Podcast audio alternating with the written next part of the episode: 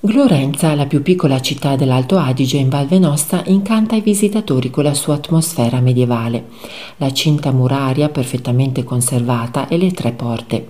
Non è cambiato molto dal XVI secolo, la storia della città la si percepisce in ogni angolo. Il carattere romantico, l'intensa vita culturale e il paesaggio verde che fa da sfondo fanno di Glorenza un vero e proprio gioiello delle Alpi. Qui si respira davvero un'atmosfera diversa, sembra di tornare indietro nel tempo.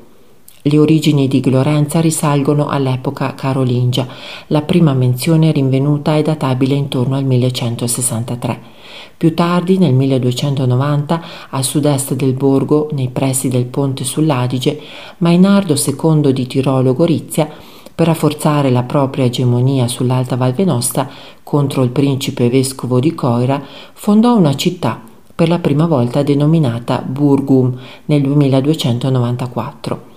Entrambi gli insediamenti, il paese e la città di Glorenza, coesistettero per appena 200 anni rasa al suolo a seguito della battaglia della Calva nel 1499, Florenza venne fortificata dagli Asburgo, in primis da Massimiliano I, come baluardo contro gli Elvetici, congiungendo i nuclei dei due insediamenti mediante le mura di cinta tutt'oggi esistenti.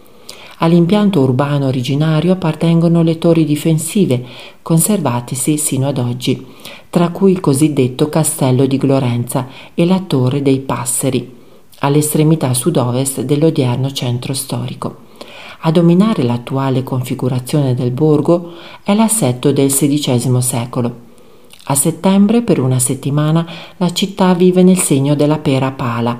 Si degustano e si vendono specialità a base di questa antica varietà di pera. Il 2 novembre, invece, nella festa dei santi, è il giorno del mercato delle anime. A Natale l'atmosfera è davvero magica. Fra le bancarelle del mercatino di Natale di Glorenza si trovano i classici prodotti tipici, dai biscotti allo zelten, dai giocattoli di legno alle candele e tanti altri oggetti artigianali.